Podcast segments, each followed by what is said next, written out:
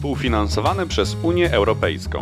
Wyrażone poglądy i opinie są wyłącznie opiniami autorów i niekoniecznie odzwierciedlają poglądy i opinie Unii Europejskiej. Unia Europejska ani organ przyznający pomoc nie ponoszą za nie odpowiedzialności.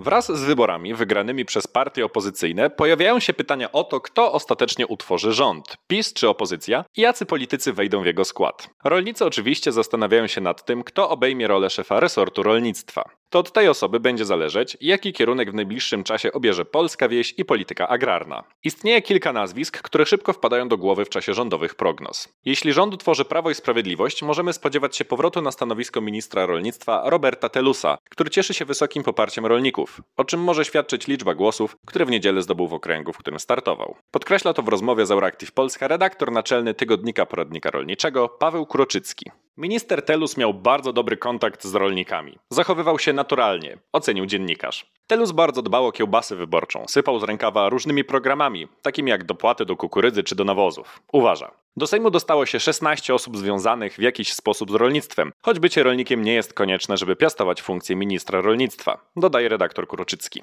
Naturalnie przychodzącym do głowy kandydatem na szefa resortu z ramienia Koalicji Obywatelskiej jest Michał Kołodziejczak, lider Agrounii. W środowym wydaniu programu Debata Dnia na antenie Polsat News poruszono te kwestie. Gościem programu był sam Kołodziejczak, który zdobył aż 44 tysiące głosów w niedzielę 15 października. Dzisiaj mogę tylko powiedzieć, że jeżeli byłaby taka opcja, to byłby to najbardziej sprofesjonalizowany resort z najlepszymi fachowcami w kraju, podkreślił polityk. Kołodziejczak nie rozwinął jednak tego tematu. Ze wstępnych ustaleń dziennikarzy wynika, że sam resort rolnictwa mógł stać się obiektem pewnego rodzaju sporu w rozmowach negocjacyjnych opozycji. Koalicja Obywatelska ma ponoć zamiar forsować Michała Kołodziejczaka na szefa tego resortu. Do demokratycznej opozycji należy jednak jeszcze Polskie Stronnictwo Ludowe, mające interesy polskiej wsi na sztandarach. Wśród polityków partii Władysława Kosiniaka-Kamysza najwięcej jest potencjalnych kandydatów na przyjęcie schedy po Robercie Telusie. Jako swój typ na nowego ministra redaktor Kuroczycki wskazał Stefana Krajewskiego z PSL-u właśnie. you Stefan Krajewski to 42-letni samorządowiec i polityk, poseł na Sejm 9